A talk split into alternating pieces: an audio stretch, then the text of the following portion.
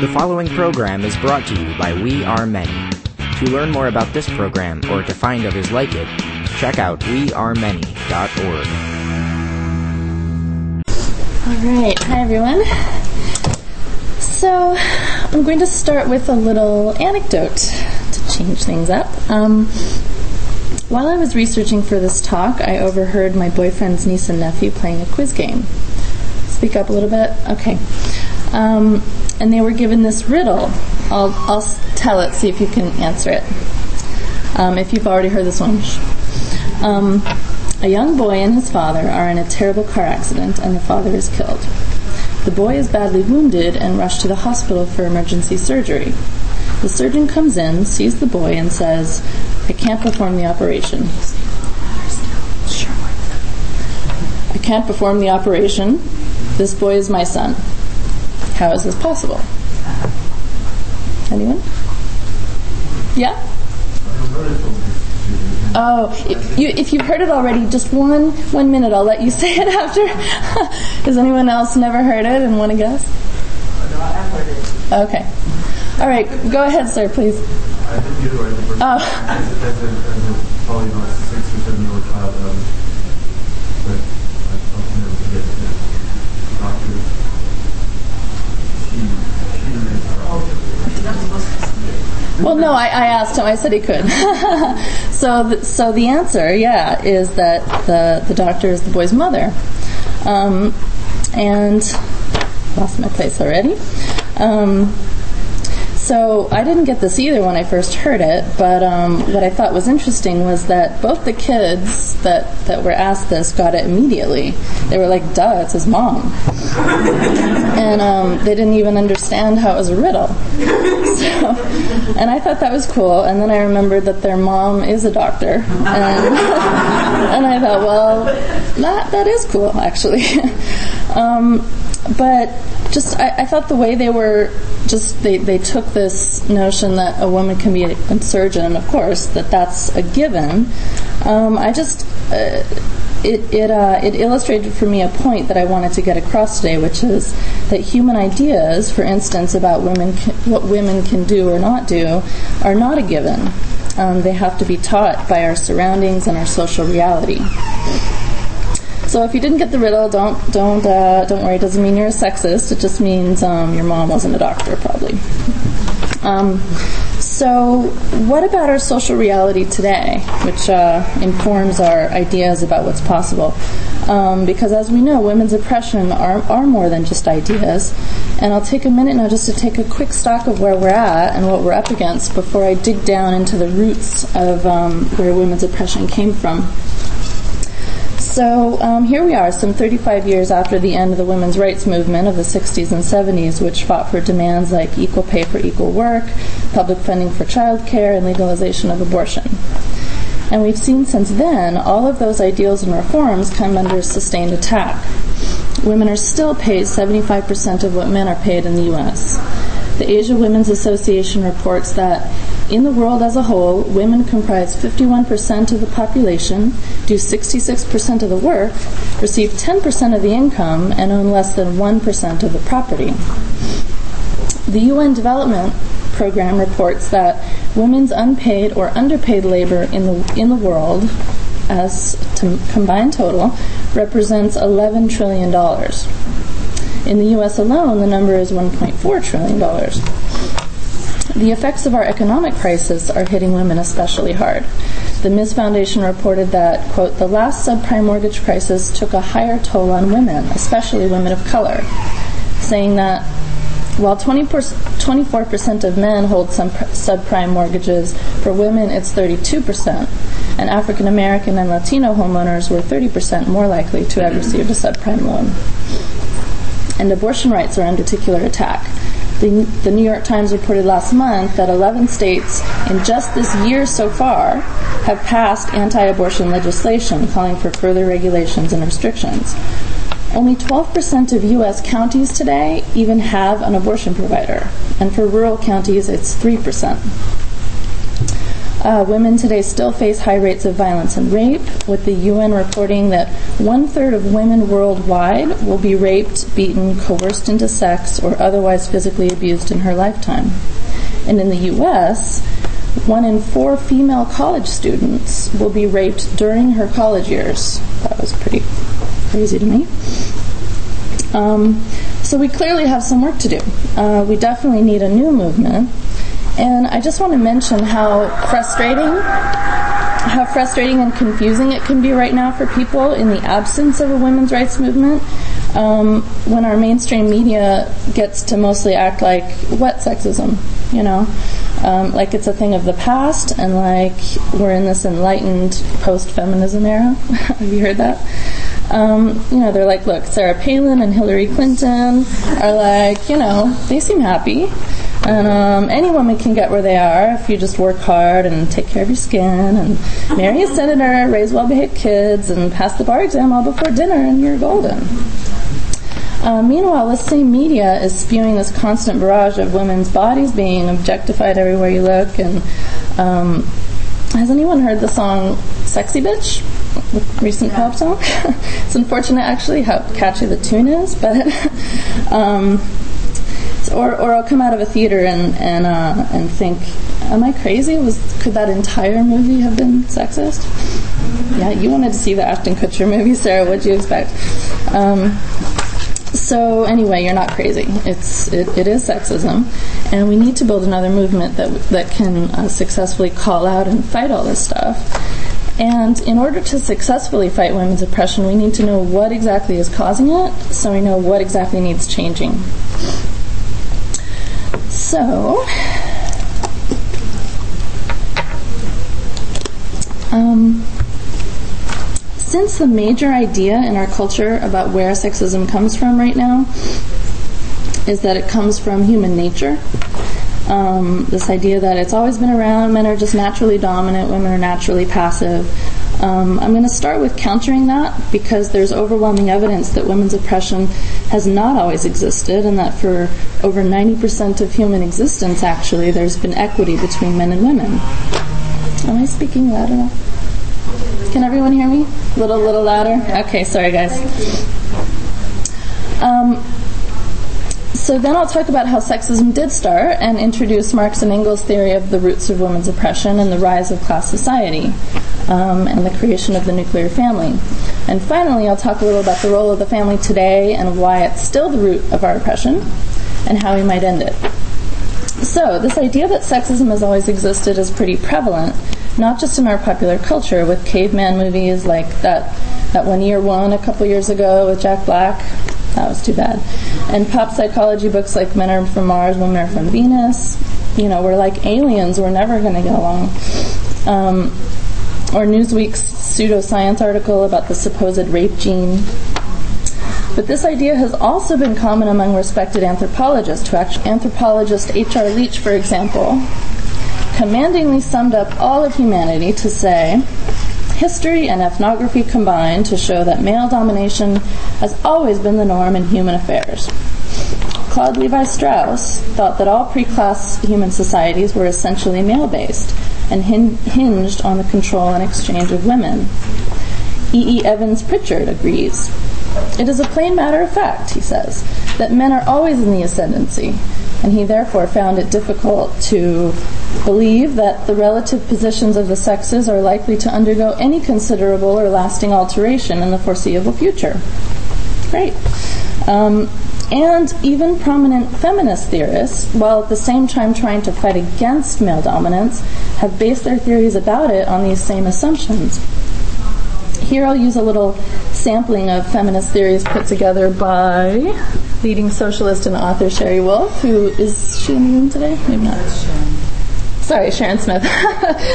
Sharon Smith. Um, from her book Women in Socialism, uh, which has been the, the main essential resource for me for this talk and otherwise. So here are some feminist um, thoughts on male dominance. Sherry Ortner wrote, Everywhere in every known culture, women are considered in some degree inferior to men. She believed that women's ability to bear children brings them closer to nature, while men's capacity to to uh, for warfare allows them to dominate in the realm of culture. Susan Brownmiller sees man's ability to rape women leading to their propensity to rape women. Mary O'Brien said that men dominate women to compensate for their inability to bear children. Um, and some feminists, as Smith puts it, have bent the stick in the other direction and said that men dominate women today because long ago there used to be matriarchy with all female rules, so men are just getting back at us now for that, I guess. Um, so these ideas are common, but there's actually enormous evidence that shows that women and men have lived in an egalitarian style for most of human existence, with neither men nor women dominating the other. Marxist anthropologist Eleanor Burke Leacock wrote another very excellent book, The Myths of Male Dominance, in which she explains that actually, in every instance of anthropological research that she's seen, which shows supposed male dominance in ancient or pre class societies, it turns out that it's either the result of male chauvinistic and false interpretations um, on the part of the researchers themselves, which, lead, which leads them to assume that all the important functions in any society were performed by men, or it is the result of the ignored and long term effects of modern male dominated colonialism upon the living tribes studied, which fundamentally shifted the gender relations inside the tribe. She gives an example of a notable fellow anthropologist, George Murdock, who blatantly omits from his book of collected research of African tribes accounts that show female authority. In his Handbook of African Tribes, she, I'm quoting, I'm quoting Leacock, in his Handbook of African Tribes, Murdock writes of political authority among them as, quote, vested in a headman and council of lineage or family heads within the local community, and, quote, district or sub-tribal chiefs with important ritual functions. She says no mention of missionary David Livingstone's encounter with the Balonda in 1857. At that time, women as well as men were chiefs. Um, I'll give you a little summary of the story that Leacock provides about this missionary Livingstone encountering um, a young female chief of the Balonda tribe in the African Congo. It shows some interesting contrast. Um, so Livingstone enters a Balonda village and describes being brought to see the chief. He wrote that a man and a woman, he, I quote him, were sitting on skins placed in the middle of a circle 30 paces in diameter and a little raised above the ground. I walked up to the center of the circular bench and saluted him in the usual way by clapping together hands in their fashion.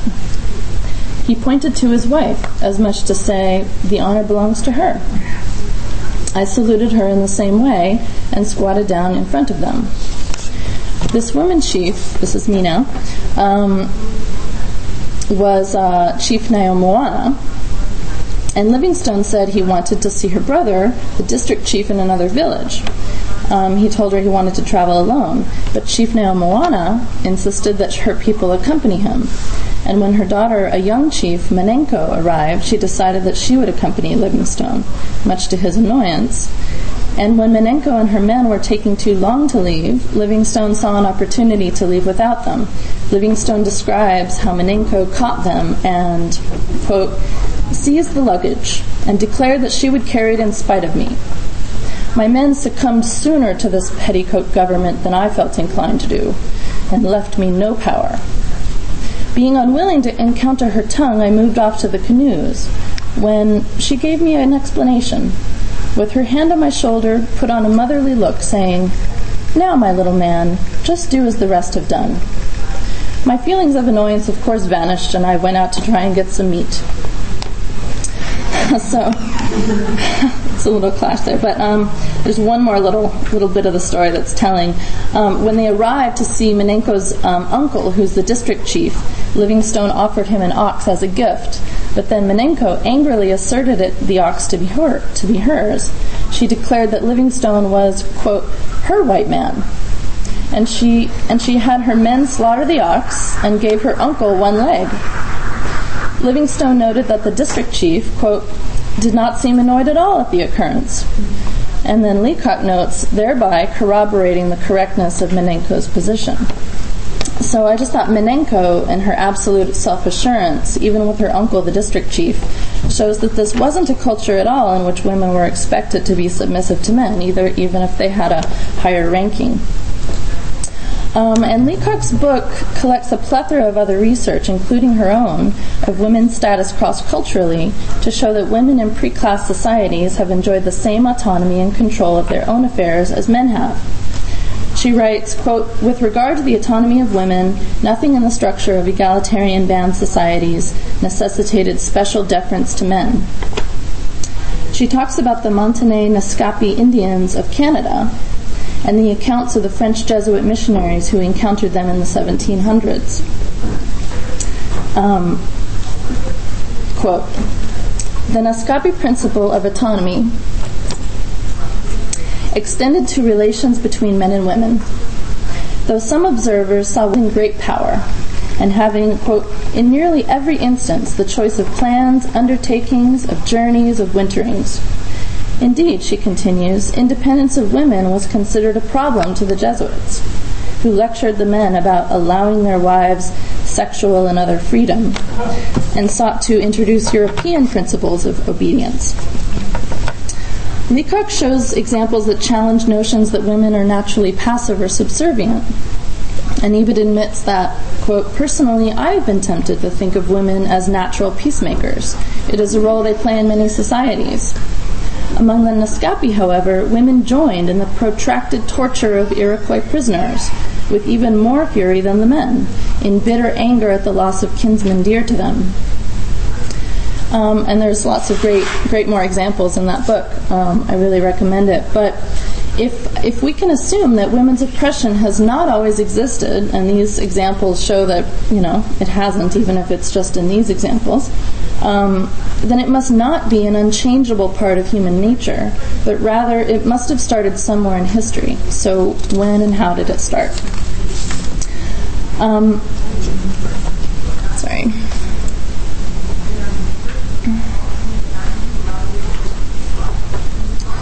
Um, so Eleanor Leacock was actually moved to write her book in the first place because of her Marxist understanding of the world. And the theory is first put out by Frederick Engels using extensive notes of Karl Marx in the book The Origin of the Family, Private Property, and the State. This book first laid out the Marxist theory that women's oppression didn't exist in ancient societies because there was no material basis for it and that the material basis for it arose only fairly recently in human history, about 6,000 years ago, at the onset of the first class societies and the creation of the nuclear family. Marx and Engels developed their theory over their lifetimes, and rather than being an afterthought or tacked on, as some critics have accused, their theory of women's oppression was central to their overall theory of class society. They based this theory not on assumptions or popular common sense ideas at the time, but rather on approaching the question from a dialectical materialist stand- standpoint. This view sees that human cultures and behavior, such as sexism, um, sees these things as not being guided by some hidden gene or deep psychological quirk, but as being fundamentally based on how humans organize themselves to meet their basic material needs for survival. Engels explained materialism like this. All right. According to the materialist conception, the determining factor in history is, in the final instance, the production and reproduction of immediate life. This, again, is of a twofold character. On the one side, the production of the means of existence, the, of food, clothing, shelter, and tools necessary for that production. On the other side, the production of human beings themselves, the propagation of the species. Marx put it this way, a little more esoterically. It is not the consciousness of men that determines their existence, but their social existence that determines their consciousness. And they were able to more fully develop their theory of the growth of class society and oppression in the light of the writings of early anthropologist Lewis H. Morgan, who first put forth the idea that human societies have developed upon themselves over time passing through three major phases based on what Morgan called also maybe the first to really show that ancient societies were egalitarian, without classes or male dominance, and that they also had nothing like the like the nu- modern nuclear family structure. Um, and all of this confirmed Marx and Engels' existing hunches. So let's step back in time for a moment and see what the material conditions were that led to the first sex to uh, to first first no sexism, then sexism. Um, so this first hunter-gatherer stage has been the style of living for the vast majority of human existence, starting with the appearance of the first modern humans, or Homo sapiens, about 100,000 to 200,000 years ago. Hunter-gatherers lived in a nomadic band, in nomadic bands of about 20 or 30 people who traveled together, hunting wild game and gathering fruit and root vegetables for survival. These groups lived in, in an egalitarian style that was without classes and without gender inequalities. It would have indeed been impossible to accumulate any wealth at this stage of human development because nearly all food and goods that were found or produced were needed for immediate survival. The need to be able to carry all possessions from one camp to another every few days also meant that accumulating even meager possessions was of limited value. These bands organized their production collectively, and therefore everyone's contribution was important and valued. There also was, to various degrees, a sexual division of labor, which facilitated the different areas of work to be done. It would have been easier for women who were nursing or caring for a child, for instance, to do the gathering of food, making of tents, or weaving of baskets, while men would primarily do the hunting, although these lines were often crossed. And as hunting was not always successful, it was, it was then women's gathering which often provided the majority of the food for the band, giving women's contributions high importance. Even at the advent of the first settlements of horticulturalist, societies, um, only about only about 10,000 years ago, technology still didn't allow for growing much more food than was immediately needed. So accumulation and therefore classes were still impossible. Because of their egalitarian style, Marx and Engels called these early societies primitive communism. Sharon Smith explains why women's role in reproduction at this time did not hinder their role in production. Women in pre class societies, she says, were able to combine motherhood and productive labor. In fact, there was no strict demarcation between the reproductive and productive spheres. Women, in many cases, could carry small children with them while they gathered or planted, or leave children behind with other adults for a few hours at a time. Likewise, many goods could be produced within the household.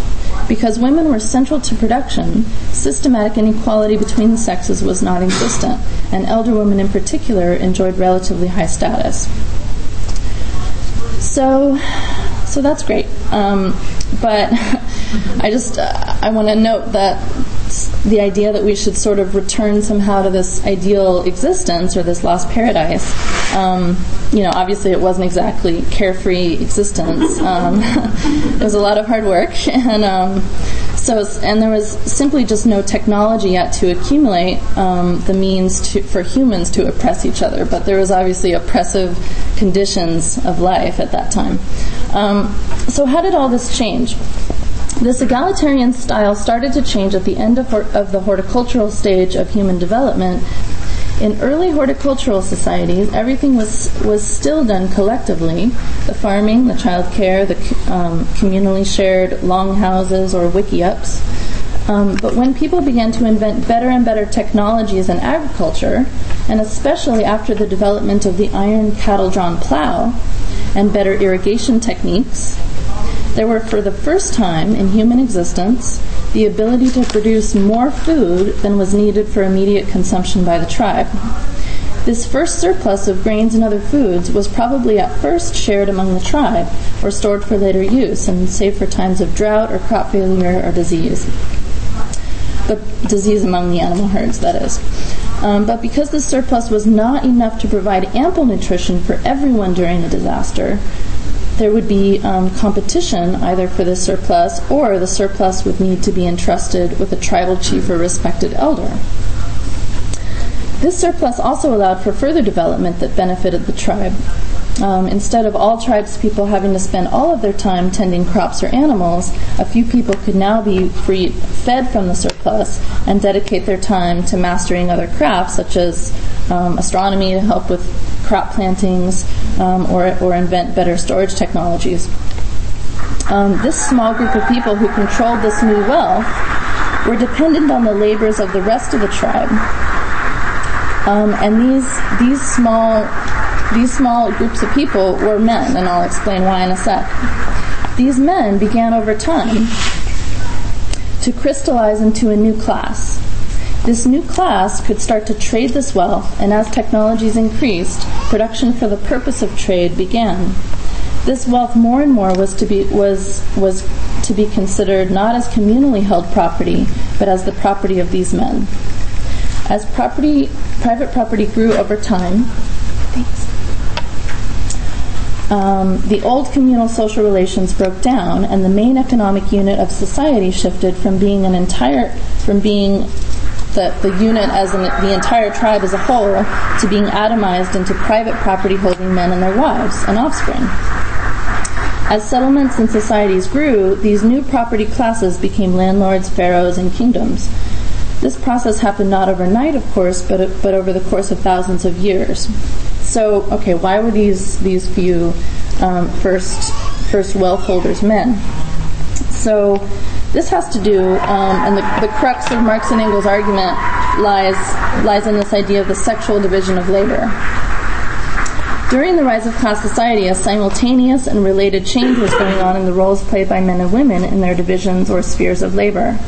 Before the iron plow came along, women could have easily done a portion of the farming labor and other production within the home, such as weaving and tanning skins. But after the plow and other technologies, it meant that the general productivity of everybody was raised. Sorry. Um, so it became beneficial for tribespeople to have more and more children to help with larger and larger fields of crops to increase their surplus. This meant that women were more and more tied to nursing and raising babies, which gave them less time to tend to crops or make things. Um, and at the same time, the cattle-drawn plow made, farmer, made farming more dangerous and less compatible with tending to small children. So women's overall sphere of work and influence only production, sorry, only reproduction. And men's sphere of work, having historically included most, mostly hunting, was the natural place where the domestication of animals would have begun, and thus men probably developed the plow and would have been the ones to use it. So men's role was now becoming the primary or only productive role, which meant that it was only men who would be among the few to control those first surpluses. And women would now be dependent on men for survival in a much more imbalanced way. So, for the first time in humanity, the importance of women's reproductive abilities far outshadowed their importance in production. And so this shift away from production um, was the first blow to women's status, and the next blow would come in the development of the nuclear family as a private economic unit, and dun dun dun, monogamy for women.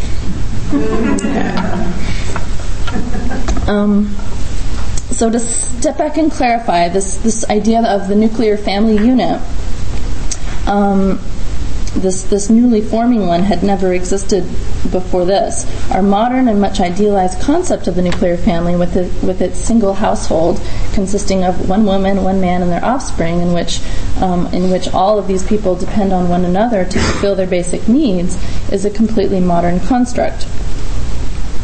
Um, here's one example that uh, Leacock gives um, of uh, the idea that all the children in a, in a tribe are actually shared. It's not just considered a man and, and, and his wife's uh, children.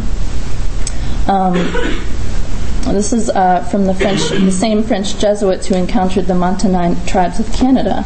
Father, Father Lejeune, Lejeune recounts his conversation with a Montagnais man about his wife.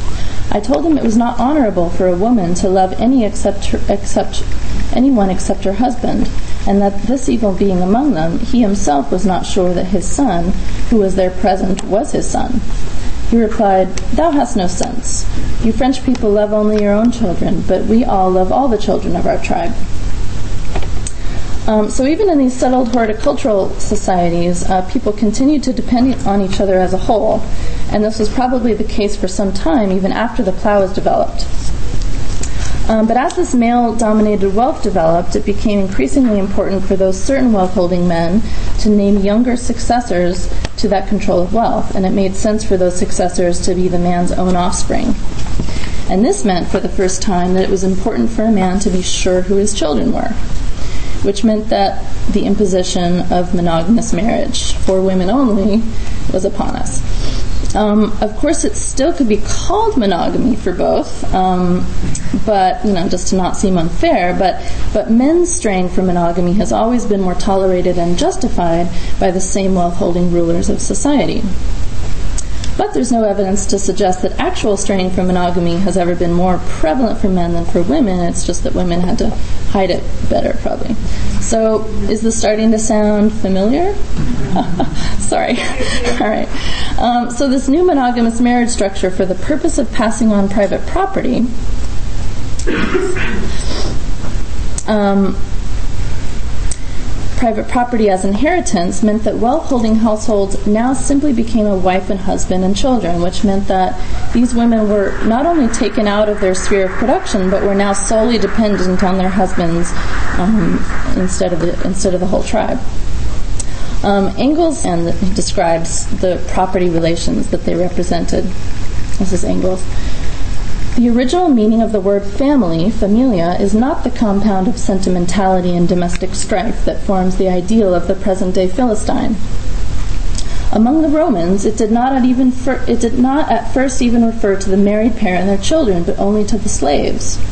Famulus means domestic slave, and familia is the total number of slaves belonging to one man.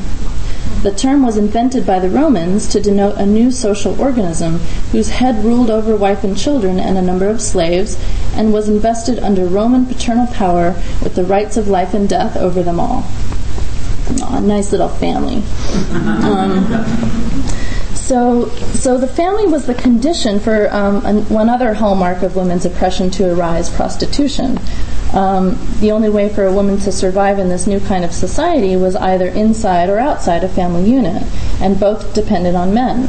So you could be a wife or a prostitute. As Sharon Smith puts it, they're two sides of the same coin. So the nuclear family is born, and um, at first they were the benefit of the ruling classes only, or the ruling men in the in those classes. Um, but as private property developed, this nuclear family structure became the main economic unit of society. Um, Even for peasants who owned very little. Now, this process was going on in many places, of course, and um, didn't look the same everywhere. Um, but but everywhere that private wealth was growing, um, so so too did women's roles shift, uh, and the systematic subjugation of women began. So um, the nuclear family has gone through many changes, but um, it has survived as an essential part of class society. Um, some of the biggest social changes that it survived were happening at the time that Marx and Engels were living at the beginning of industrial capitalism. And Engels actually didn't think the family would survive. Um, he saw, bless you. He saw the working classes and their complete poverty, and um, the fact that women had to work in factories now, along with their husbands and children, for 12, 14, 16 hours a day um, in crowded, disease-filled, you know, conditions.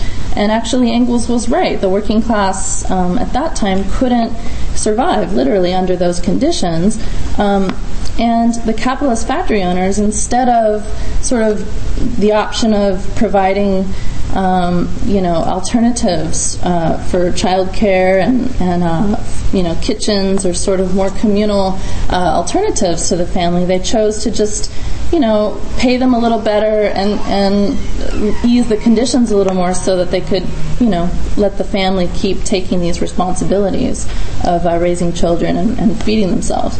Um, so, so, so uh, our modern capitalist uh, family has uh, has undergone further changes still, even beyond this. Um, the main change is something Engels would never have guessed: the extent to which women could re-enter the workforce and be a major part of production. Women now make up half the workforce in this country, and yet. Um, he wouldn't have understood how we're still responsible for the reproductive duties in the home. Um, in an article for the International Socialist Review, Jen, Jen Roesch explains this double duty that women face today. Society is built around the assumption that households are organized around a male breadwinner and female class families. This assumption justifies the double burden of labor women face women workers face daily. Even though women now participate in the labor force on a mass scale, because of the privatized nature of the family and women's oppression, they return home to, for- to face a second shift of household labor. Women's role inside the family also serves to justify everything from lower wages for women to the lack of funding for child care and other social services. So women are now able to perform both roles again, reproduction and production, but our society still dictates that their primary responsibility is in the home, even if they have to work two or three jobs to get by. So um, our family has undergone changes, but um, just as when it was first created, the role of, nu- of the nuclear family is still at the heart of women's oppression today.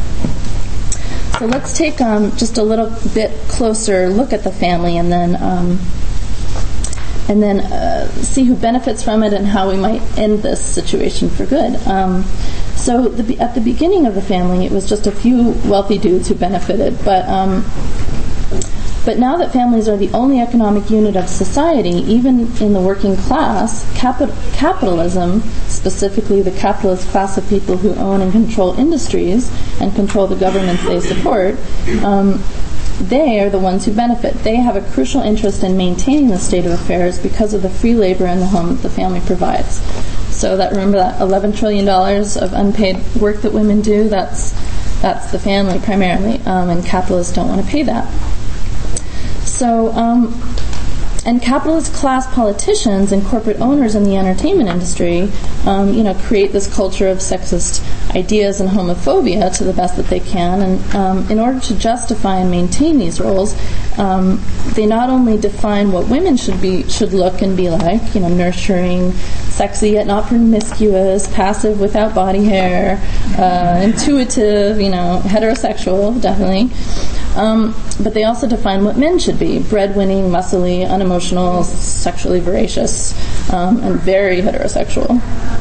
Um, this ideology attempts to cram lesbians, straight women, gay men, bisexual, transgendered, and intersex people, and straight men um, all into one of these two rigidly defined, categories. You know, pick one. Um, so, who else benefits? Capitalists clearly do, but do men in general? Um, well, capitalist men, yes, but working class men don't benefit. And just a l- quick look at the modern family can show this. It's not, for instance, in a working man's interest that his wife would get paid less than her male coworkers, or that his daughter might be sexually harassed or raped. Um, it's also not in his interest that um, that his um, that his wife or indeed his entire family is solely responsible for the unpaid reproductive labor in their home. Um, and capitalist class women actually do benefit. Um, you know, Hillary Clinton, again, um, might have to deal with, I don't know if people heard a reporter asking her what her husband thinks about an issue of foreign affairs, um, but she still benefits from the current system that provides her a constant supply of low paid secretaries and nannies, as well as the countless other employees that her family um, doubtless has exploited through the generations. And by the way, when Hillary does what she wants or what Bill wants, um, you can bet that they're both going to be in the interest of their own class and likely at the expense of poor and working class women in place.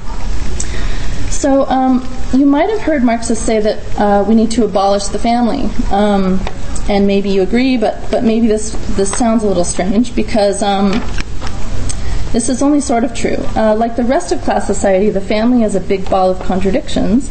Um, and the idea that socialists want to abolish it, um, you know, maybe you had a happy childhood. You know, it happens. Um, and and not all wives are miserable, and some men share equally in the household chores, and, and socialists are for that.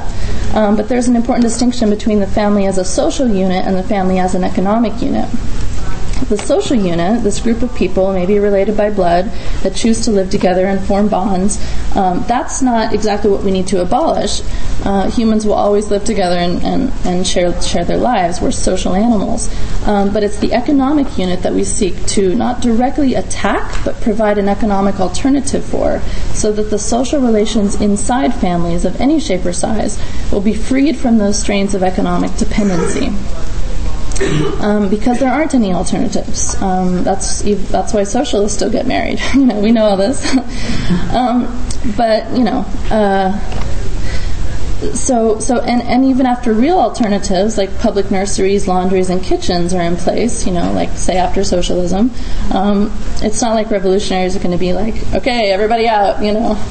You're free run you know. Um, trotsky said uh, you cannot abolish the family you have to replace it. Thanks. Um, the actual liberation of women is unrealizable on the basis of generalized want. So, um, wrapping up, how can we how can we fight this this this oppression in general? Um, we need to build a new movement, of course, that demands women's rights, uh, one that will take up demands and the needs of working class women, like full and unapologetic abortion rights, free on demand. Um, and you know, while we're we're building this, we can also look to look to and be part of um, you know other movements such as the LGBT rights movement for inspiration and progress, um, as they challenge what a nuclear family is with their demand for equal marriage rights um, and their demands for full federal, federal equality on the March on Washington. Um, you know, the last women's rights movement built built itself on the heels of the civil rights and anti-Vietnam War movements. So um, we can take heart that the movements of today can and will inspire coming movements. But to achieve full liberation, we will ultimately need to build a movement that challenges not just laws, but the entire system that relies on women's oppression. And the fact that women now represent half of the American workforce is a big step forward because it gives us strength and even more solidarity with working class men and the opportunity to unite and struggle with them um, against the bosses that exploit us both. We need to ultimately ally ourselves with our own massive class, the working class, of all genders and colors, if we are to successfully fight the small capitalist class that exploits us all. We live in a world with vast resources that can provide for all of humanity's needs and fulfillment. Free reproductive options for all women, ample food and education and care for all children, housing and un- unemployment for all families, no matter their configuration or genders. But capitalism can't and will not provide this fulfillment. We've seen that humanity has gone through several stages of development, and even our current short stage of civilization, I argue we need to make our next stage socialism. Um, I'll leave you with a quote from Engels because he's always a good closer. Um, and and he uh, this is his vision of, of women's liberation um, after socialism. What we can now conjecture about the way in which sexual relations will be ordered after the impending overthrow of capitalist production is mainly of a negative character, limited for the most part to what will disappear. But what will there be new? There will, that will be answered when a new generation has grown up, a generation of men who has never in their lives known what it is to buy a woman's surrender with money or other social instrument of power, a generation of women who has never known what it is to give themselves to a man from any other considerations than real love, or to refuse to give themselves to their lover for fear of the economic consequences. When these people are in the world, they will care precious little what anybody today thinks they ought to do. They will make their own practice and their corresponding public opinion about the practice of each individual, and that will be the end of it. Thank you.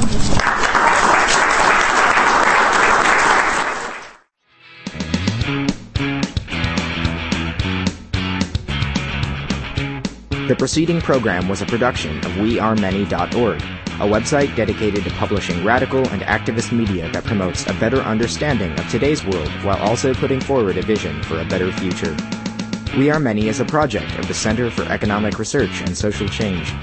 To learn more about this program or to find others like it, check out WeAreMany.org.